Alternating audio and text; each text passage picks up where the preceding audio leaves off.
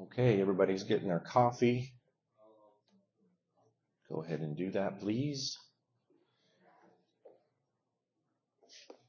Brother Dan, pass out our papers.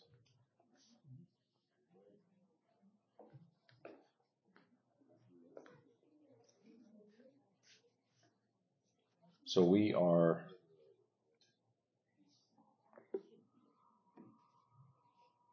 We are still going through our New Believer's Guide to Effective Christian Living book.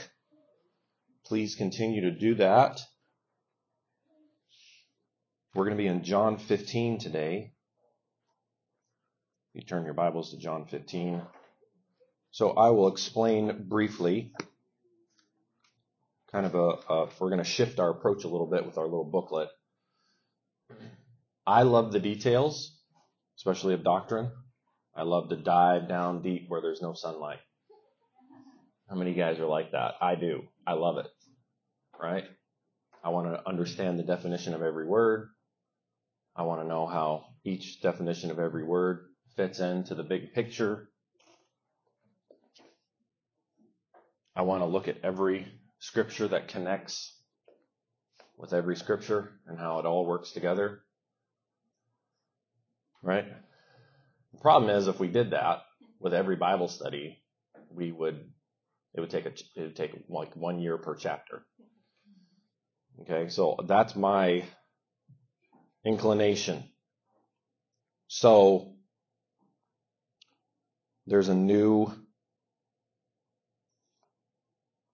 a new plan. a new plan. We're going to do a little combo thing. I'm not going to teach through each and every chapter completely because it's taking too long. Okay? So read the chapter in your little book. What I'm going to do is I'm going to take three lessons from each chapter. And we're just going to hit the lesson. Right? Does that make sense? So right now we're on chapter three. If you're curious. I, I didn't finish chapter two. I can't. I won't. For example, last last week we talked about faith is not seeing. And that's one point in a six point outline. This is the way my mind works.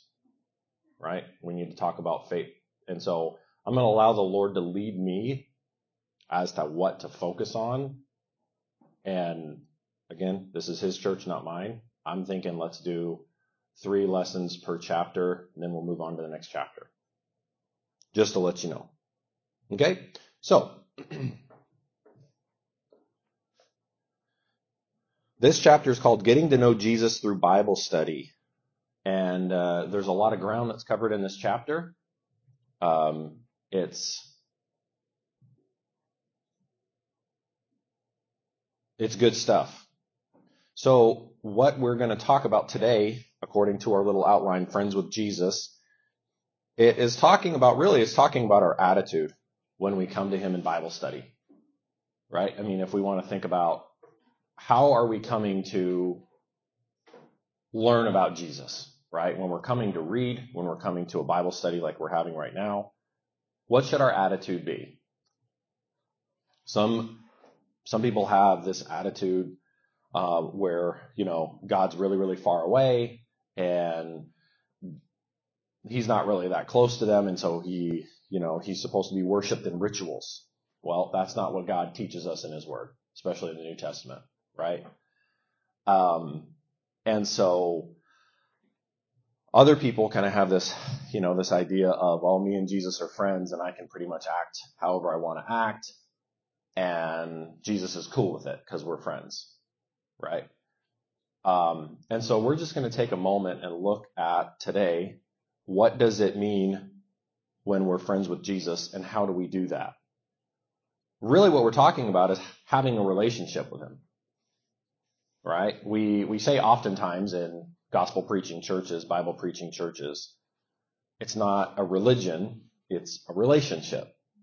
Well, what kind of a relationship? The Bible describes many different relationships that we have with Jesus as saved but the one we're going to focus on today is Jesus called his disciples And here at the very end of his life, uh, in John chapter 15, it's, it's just moments before he's arrested, moments before his trials, moments before he's crucified, and he's kind of describing how he wants them to, to think of him. And so we'll look at John 15, and it says in verse 1, I am the true vine, and my Father is the husbandman. Every branch in me that beareth not fruit he taketh away, and every branch that beareth fruit he purgeth it that it may bring forth more fruit. Now, ye are clean through the word which I have spoken unto you. Abide in me, and I in you. As the branch cannot bear fruit of itself, except it abide in the vine, no more can ye, except ye abide in me. I am the vine, ye are the branches. He that abideth in me, and I in him, the same bringeth forth much fruit. For without me, ye can do nothing. All right, let's stop there. We'll pray. We'll continue our lesson. Father, we thank for this opportunity to study your word. Pray that you would teach us how to abide with you, to walk in the Spirit. I pray that you would teach us how to have a better relationship with you. In Jesus' name I pray. Amen. It's talking about abiding in Christ. When the scripture is talking about abiding in Christ and walking in the Spirit, it's talking about the same thing. Okay? Um, we are we're talking about being a friend of Christ. Okay? Uh, we can see here where having a relationship with the Word of God, it says in verse 3, now you're clean through the Word which I've spoken unto you. Uh, again, we cannot, we cannot divide abiding in Christ with being a friend of Christ. We're talking about being friends with Jesus. Again, it's not this world's version of love or this world's version of friendship where you can be completely whoever you want to be and I'll be whoever I want to be. And we're going to be totally okay with each other and we're just going to hang out and we're going to be friends. Okay. That is not what it's talking about. And so we can see if we're going to be friends with Jesus, it says in verse number 14 is where he begins talking about friends, actually in verse 13. It says verse 13, greater love hath no man than this, that a man lay down his life for his friends. Ye are my friends. If Notice that there's an if. You're my friends. If you do whatsoever I command you. Now notice in verse number 13, Jesus is saying, I'm going to lay down my life because I look at you as a friend. Right? Is that what it says in verse 13? Greater love hath no man than this that man lay down his life for his friends. So Jesus is looking at us like, hey, I'm looking at you as a friend. I'm not looking at you as an angry person. I'm not looking at you at this angry God that has to be appeased. God was appeased. The Father was appeased on the uh, when Jesus died on the cross. Okay, our behavior does not appease God. Jesus and His sacrifice on the cross appeased the Father. All right. So because of the sacrifice of Jesus on the cross, now Jesus says, "You're my friends. I'm laying down my life, and I'm looking at you as a friend." Uh, the word friend here is the same word that we, when we go and we talk about the words love in the Greek language, right? The two that we generally focus on, phileo, right? This love of a friend, uh, the, that one friend has to another, an affection, right? And then you have agape love, which is that self-sacrificing, God-like love, right? Where it's, I'm sacrificing for you. And we'll read about that in the next sermon, in the, in the next lesson, in the next hour. 1 Corinthians 13, this sacrificial type love. So when it's talking in verse number 14, you're my friends, he's, he's talking about this phileo love. He likes us.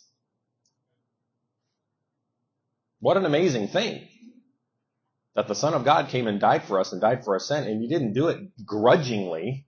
If Jesus tells us not to give grudgingly or out of necessity, but that God loves a cheerful giver, he is the greatest example of that. So when he's looking at us and he died on the cross, He wanted to please the Father. But he wanted, guys, he wanted to have a relationship with us. Wow. Wow. If you think back in your mind, if we take a moment and go back to, we won't take a lot of time, but Genesis chapter number three is talking about, this is after the fall of Adam and Eve into sin, but it describes the way Adam and Eve had a relationship with God before they sinned. Right? And it says in Genesis 3 and verse number 8, and they heard the voice of the Lord God walking in the garden in the cool of the day, and Adam and his wife hid themselves from the presence of the Lord God amongst the trees of the garden. And the Lord called unto Adam and said unto him, Where art thou? And of course the, the story goes on there. But the, the point of the, the point is, is that God had a relationship with Adam and Eve. He met with them and walked with them. Okay? Um, we went to Wonderland yesterday. How many of you guys been to Wonderland? Yeah, pray for us. Man, the sun came out.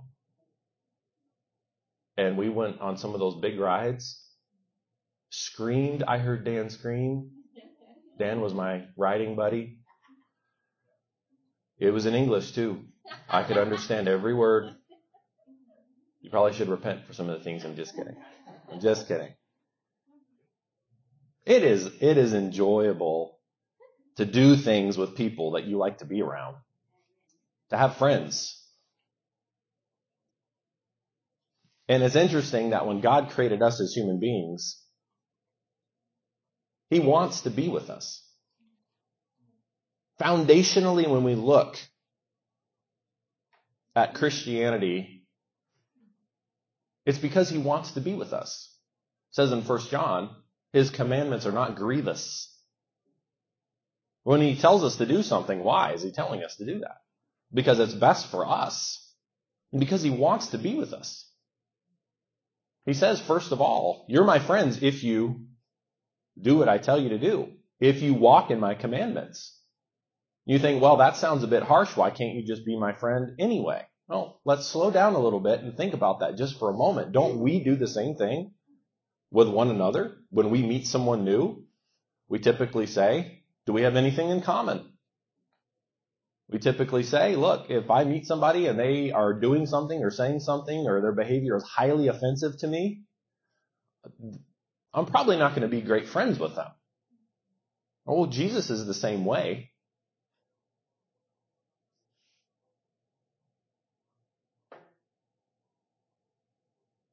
Number one, true friends of Jesus obey him. True friends of Jesus obey him. John 15 and verse 14. You're my friends if you do whatsoever I command you. Uh, John, if you flip over John 14, John 14, and look at verse 15.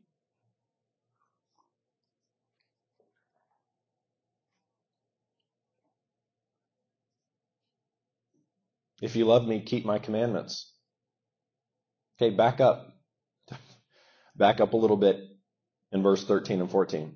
Whatsoever you shall ask in my name, that will I do, that the Father may be glorified in the Son. If you shall ask anything in my name, I will do it. Well, that, that, that's, that's a big prayer promise. Okay, but we have to remember in context, it's not a standalone promise. We can't just take that out of scripture and say, okay, I've got this prayer promise. He says, if I ask anything, he'll do it for me.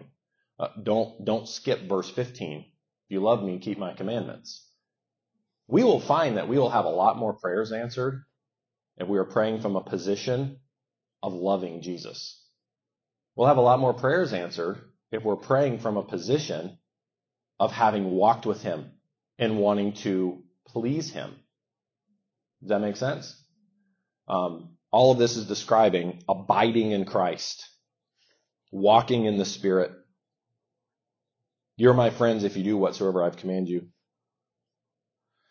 If a person says that he or she is your friend, but then you hear them talk about you behind your back, or you tell them a secret and they spread it around, or he spreads outright lies about you, when you confront him, he admits it with a teary apology.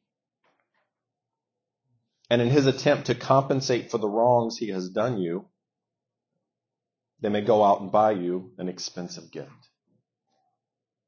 Then he repeats the whole process again and again, hurting you, and then bringing you even more costly gifts to try to somehow make up for it.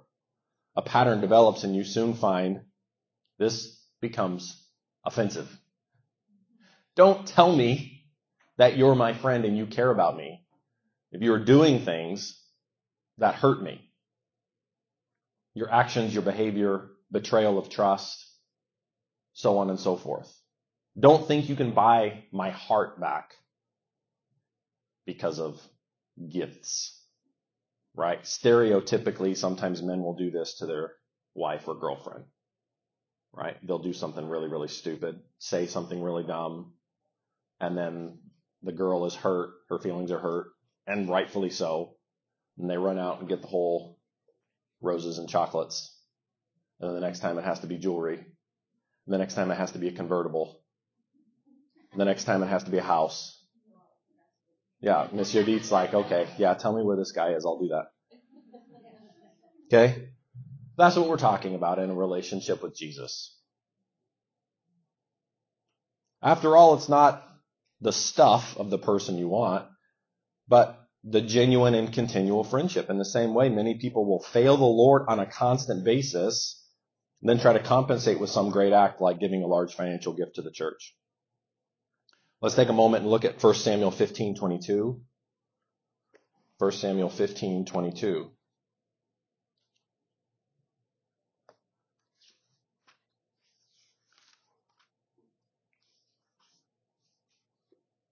Coming right back to John. 1 Samuel 15:22. This is a story of the first king of Israel, King Saul. He was told to go and destroy the enemy and their livestock. But Saul could not bring himself to completely obey the Lord. He decided to keep some of the loot and livestock for himself and for his army. And he didn't even acknowledge his disobedience. He was confronted by the prophet Samuel, and Saul lamely explained that the army had saved all the animals in order to sacrifice them to God. Samuel was not impressed. More significantly, God was not impressed. Samuel explained that God wants obedience more than our sacrifices. That's what we find in 1 Samuel 15 and verse number. Let's back up a little bit. In verse number 18, and the Lord sent thee on a journey and said, Go and utterly destroy the sinners, the Amalekites, and fight against them until they be consumed. Wherefore then didst thou not obey the voice of the Lord, but didst fly upon the spoil and didst evil in the sight of the Lord? Saul said unto Samuel, Yea, I have obeyed the voice of the Lord, and have gone the way which the Lord sent me. And have brought Agag, the king of uh, Amalek, and have utterly destroyed the Amalekites. But the people, oh, here he goes. Right? Who, what, he, he's beginning to blame. Now, who's the king? Who's the guy in charge? He was. Right? He's saying, no, no, no, no. I did everything.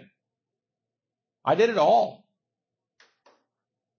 But the people took of the spoil, sheep and oxen. Isn't it interesting that we, when we're talking about our friendship with Jesus or our relationship with Jesus, how quickly we start to blame other people. It's, it's interesting sometimes in, in, in our church where we have a lot of Bible studies with discussions in them. We start talking about something and then somebody's like, well, at the last church I was at, how often does that come up?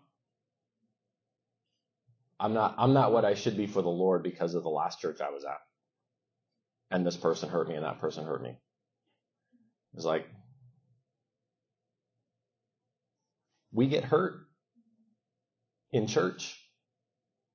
That's not an excuse to not follow the Lord. Right? Because we're following the Lord. We're not following them. We, we all have stories. I'm looking at people that all have a church background. It's so easy for our relationship with the Lord to really, really not be what it should be because of something that happened in the past. My hand is up. Oh, Pastor, tell us your stories. I, I will not. But we all have stories. If you if you if you go to church for any length of time, as in like a month, honestly, let's be honest. Why? Well, because we go to church with sinners. Sinner Baptist Church is what they should all be called. But honestly, that's why we call it Grace Baptist Church or Faith Baptist Church or Sparrow Baptist Church because we're trying to focus on the fact that we're not, we're sinners, but we're trying to focus on the fact that he's not. Well, I was hurt so bad. And it's like, well, this person, this pastor, this leader, my parent, uh, whatever. So we can see here that he's blaming. Blaming does not help us in our relationship. His relationship with God was severely suffering, big time. And he's like, no, no, no, I am awesome, is what he's. Don't we say that? I am, I am, um, I am an amazing Christian, and I see all things clearly. But the people says the chief of the things which should have been utterly destroyed, to sacrifice unto the Lord thy God in Gilgal. Samuel said, Hath the Lord as great delight in burnt offerings and sacrifices as in obeying the voice of the Lord? 1 Samuel 15:22. Behold, to obey is better than sacrifice. And to hearken, what does hearken mean? It means to listen. It means to listen. Look, if we're going to have a relationship with Jesus, we're going to have to listen to him. Is that right? Is that how that works? Yeah. To hearken than the fat of lambs. Look at verse 23. For rebellion is as a sin of witchcraft. Rebellion. He's t- he's talking to, to, to Saul. He's saying for you to choose what is good, for you to choose what to obey, for you to choose how your relationship with the Lord is going to be, instead of just simply saying, True friends of Jesus obey him, and obviously connecting it to the New Testament. He's saying it, look, if we're really going to be friends with God, if we're really going to follow him, we can't pick and choose what we obey. Is that what he's saying? That's what he's saying. That's rough, but it's true.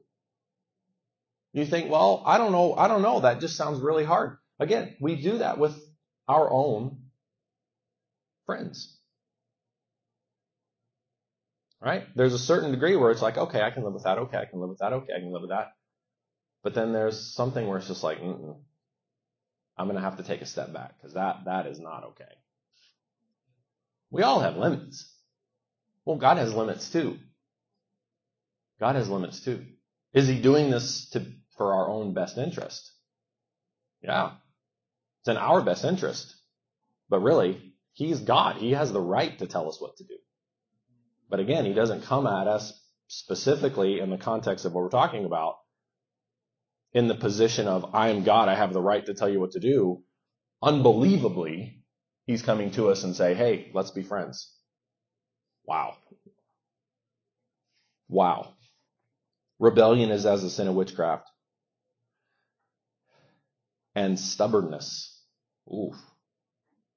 Stubbornness is as iniquity and idolatry, because thou hast rejected the word of the Lord, he hath also rejected thee from being king. Notice it's tied. Notice this, this connection. This is the kind of stuff that I just love. You see the connection in 1 Samuel 15, where he's talking about the way that you treat the word of God is the way you treat the Lord. You guys see that? You see that right here? Look, verse 23 once again. Rebellion is as a sin of witchcraft, and stubbornness is as iniquity and idolatry, because thou hast rejected the word of the Lord. He hath also rejected thee from being king. Saying, Saul, you rejected my word. If God says, if you reject my word, you reject me. Now, here is where things get really strange, is when we as human beings say, no, no, me and God are really awesome, but those couple of things in his word, yeah, I don't know. I, I just believe a little different. Uh, excuse me? That's not stubbornness. That's not idolatry. Who, who is the idol in this case? Who is Saul worshiping? Himself. I'm deciding. If we're going to have a relationship with Jesus, we have to get back to the place where, look, he decides. It's his word over mine. If you have a really good friend and something happens and then they say something like, oh no, this is the way it happened. It's like, okay, well, maybe I saw it wrong. Maybe I didn't quite understand everything that was said or maybe I, I was so far away I didn't quite. It's like you, you trust them and you're like, no, no, no, whatever they said, that's what happened. Right? And yet when it comes to our relationship with God, it's like, no, no, no, no. I am 100% right all the time and God, you know, He's right, but I'm more right. Right?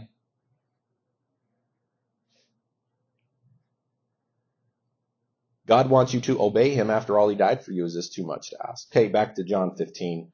Number two, true friends obey, uh, true friends of Jesus obey actively. True friends of Jesus obey actively. John 15 and verse number 14. You're my friends if ye do whatsoever I've commanded you. So the, all of these points, all five of these points are just kind of breaking down these just these couple of verses, just making sure we pick it apart and make sure we understand. True friends of Jesus obey actively. Some people think it's enough simply to avoid what the Bible forbids. They might say, I'm not a thief, an adulterer, or a liar. That would be like saying, I'm your friend because I do not rob you, insult you, or beat you up.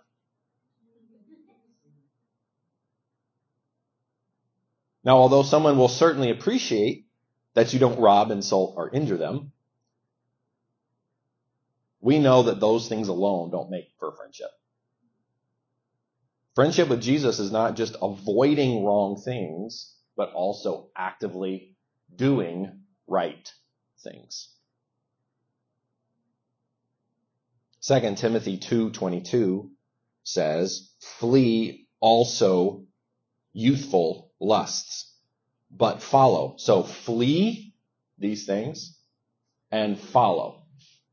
It's not only flee youthful lust. This is where we think, oh man, I just really struggle in this area.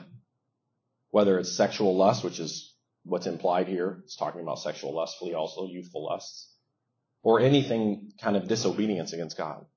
It's not just saying I don't do that, but flee and follow. The law of replacement. The law of replacement. Well, I have these, I have these friends and when I get around them, I just start doing wrong things and, and I just, I just find it really hard to obey Jesus and, and, and look, um, what the Bible teaches us is you don't necessarily have to tell your friends no. You just have to go follow the right kind of friends. And that will take care of itself. My pastor used to always say that.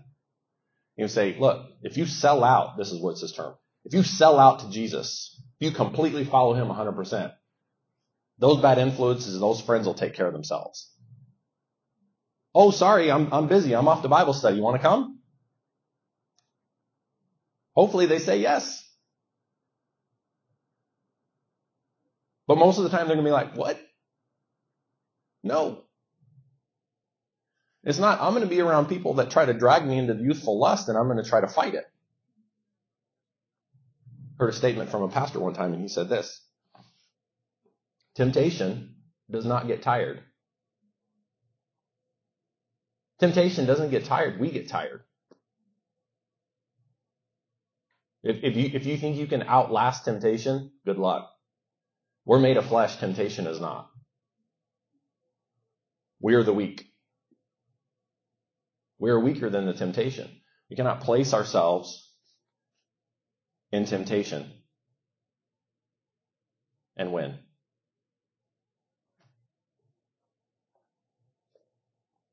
Well, you should run from the bad stuff. You also need to follow and pursue the good stuff. God wants you to be active in your obedience. What does God say we should do as a Christian to be active in our obedience? Raise your hand if you have a if you have something. I'll repeat the question. What does God say we should do as a Christian to be active in our obedience? If I'm actively obeying Christ, what are some things I can do that shows I'm actively obeying? Brother Braden. Consistently read your Bible. What else? Drink coffee. Attend church. For sure. What else? Yes, please. Be kind. Mr. D.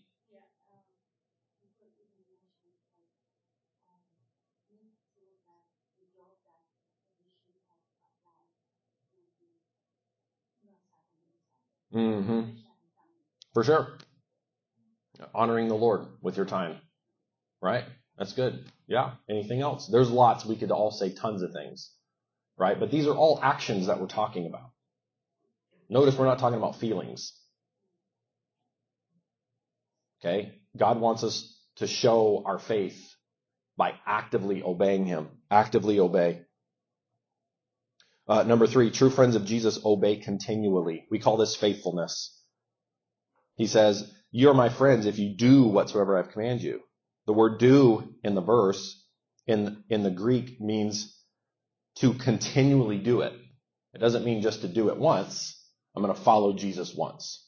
It means, look, um, someone comes to church on Sunday and they think, okay, I'm going to, I'm going to have a relationship with Jesus. And that's a start. That's great. That's fantastic. But what about the other six days? Doesn't mean you come to church all six days. It means you, you're sensitive to what he wants. How you conduct yourself all six days.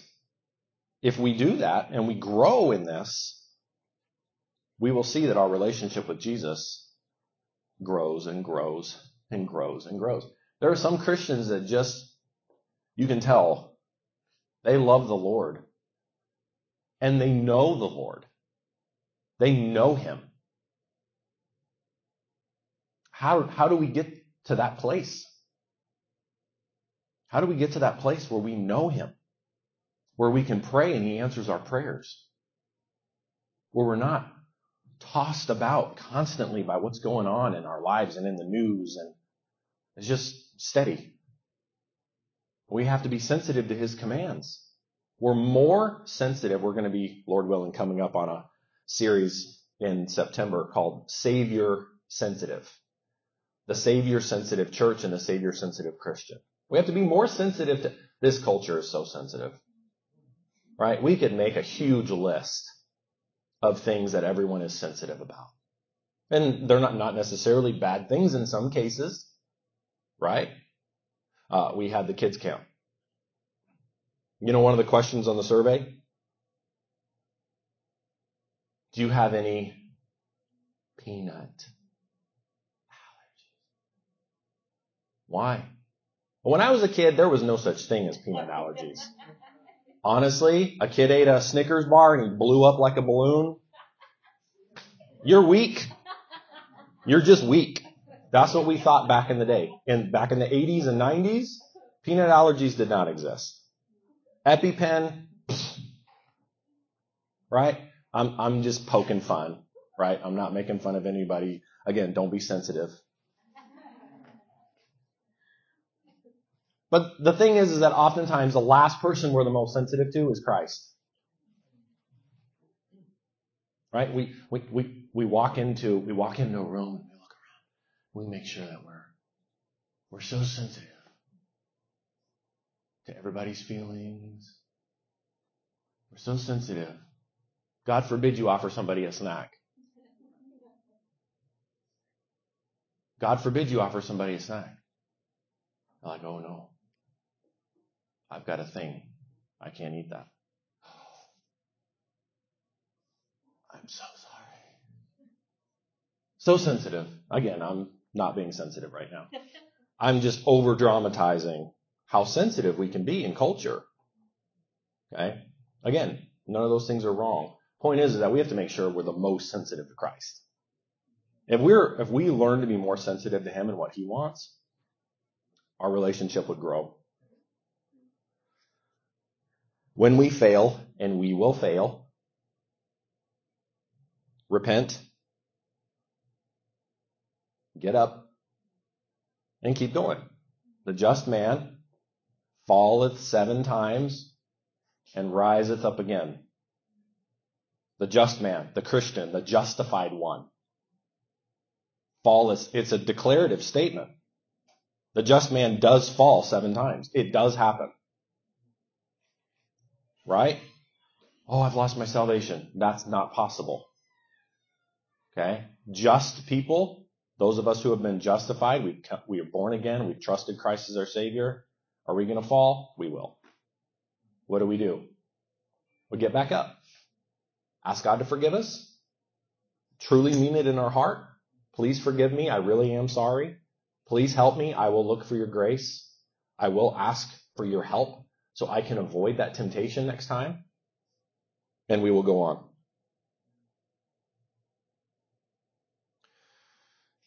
We must learn to yield to the Holy Spirit.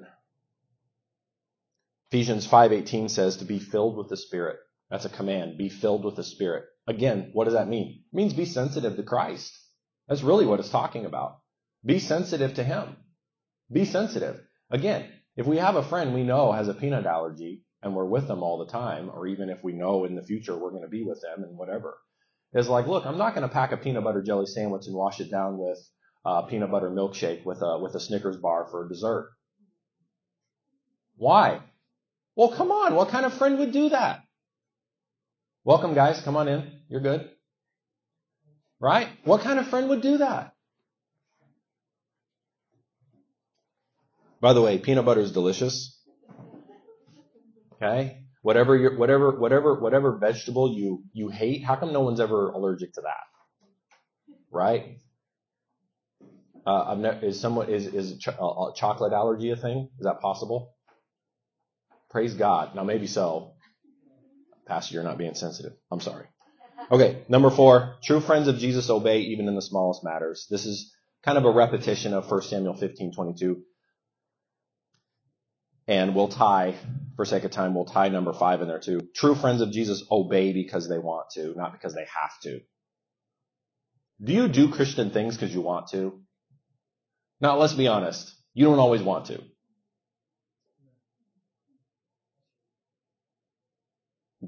Amen. So, even in the small things, even in the big things, uh, there's no such thing as a Christian that always wants to obey him. Okay? So we say, oh, I don't really want to. I'm just being honest with myself and with, and with others. I don't want to, so I'm not going to. Is that okay? No. Okay, so how do we fix that? How do we get, how do we get to the point where we want to again? We just go back to the fact that he says, if you love me, oh, that's where it stops. God wants me to act this way, do this thing, be sensitive to Him.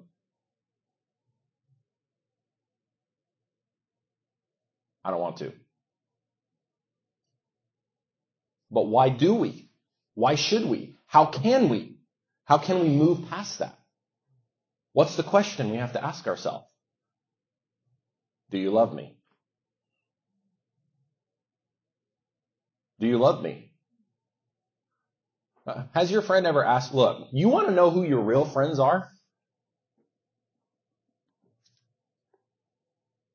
Ask, think in your mind right now, who can I ask to help me move? Amen. And this is just my opinion. Your real friends You know they're going to say yes.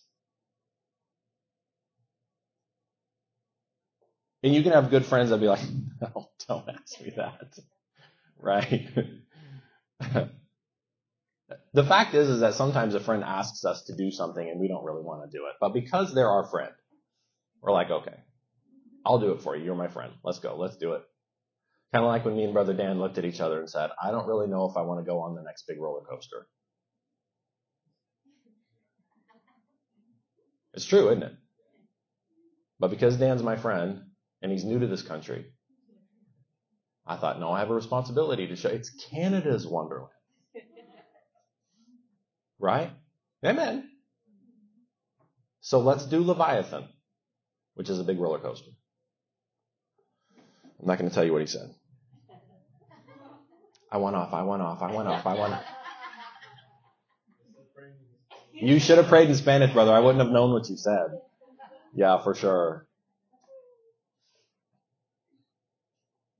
True friends obey Jesus because they want to. It's a heart of willingness and a heart of love. If we, if we allow the Holy Spirit to remind us and ask us that question, do you love, do you love Jesus? Okay. It's, it's the same thing that we would, that, that we would ask ourselves when a friend asks us to do something like moving or whatever the thing is that we may not necessarily want to do. You, listen, you mean a lot to me. So though I don't really want to do this because you mean a lot, this relationship means a lot, then I'm going to go ahead and do it. Remember when Peter failed Jesus and Jesus came back to him and began to ask him some questions. What did he ask him over and over and over again to get Peter back on track? Peter, lovest thou me? How can we? How can we fail the Lord and come back? How can we sometimes not do the small things and come back and repent? How can we wander away from the Lord and go into sin and then come back? Well, like the prodigal son, he knew the father was there waiting with his arms wide open. And when he saw his son afar off, he ran. He ran. We love him because he first loved us. That's why we follow. That's why we have a relationship with him. And when you fail him and you begin to doubt yourself, or you know he wants you to do something and you don't want to do it, and maybe you don't do it. And the Holy Spirit begins to ask you that question, sometimes in a church service, sometimes in the quietness of a moment. Do you love me? It draws us back.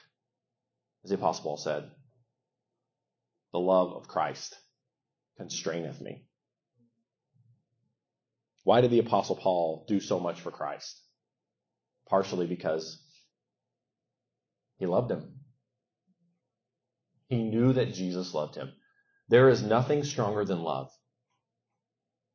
This is the deepest reason to follow Christ. We're talking about obeying his commands and following him. You think, man, it just sounds like a bunch of rules. It's not. It's not rules. Not if you're doing it out of a heart of love for the Lord. Every man according as he purposeth in his heart, so let him give, not grudgingly or of necessity, for God loveth a cheerful giver. When you are in love with someone, you naturally want to do things that would please him or her. You buy a gift because you want to. You do things for the person because of your deep love, not out of fear of what he or she will do if you don't. Without question, that is the highest motivator for serving God, doing what you do because you love him. The, the is there on your notes, 2 Corinthians 5:14. For the love of Christ constraineth us because we thus judge that if one died for all, then we're all dead. Verse 15 and that he died for all, that they which live should not henceforth live unto themselves, but unto him which died for them and rose again. Read you a little story and we'll be done. In his best, in his book, The Best Kept Secret of Christian Mission, John Dickson writes about his introduction to the Christian faith. So he's from Australia. Australian Christian. And he writes this little story. He says, under God, my own conversion was the result of one person's willingness to embody the mission of the friend of sinners. One of the relics of Australia's Christian heritage is the once a week scripture lesson offered in many state high schools around the country. I don't think they do this anymore, but back then they did. One of these scripture teachers, Glenda was her name, had the courage to invite my entire class to her home for discussions about God. The invitation would have gone unnoticed, except that she added, if anyone gets hungry, I'll be making hamburgers, milkshakes, and scones. As I, I would go. As I looked around the room at all my friends, all skeptics like me, I was amazed that this woman would open her home and kitchen to us. Some of the lads were among the worst, quote, sinners in our school. One was a drug user and drug dealer. One was a class clown and bully. And one was a petty thief with a string of breaking and entering charges to his credit. I could not figure Brenda out. She was wealthy and intelligent. She had an exciting social life, married to a leading Australian businessman. What was she thinking? Inviting us for a meal and discussion. At no point was this teacher pushy or preachy. Her style was completely relaxed and incredibly generous. When her VCR, which some of us know what that is, went missing one day, she made almost nothing of it, even though she suspected quite reasonably it was someone from our group.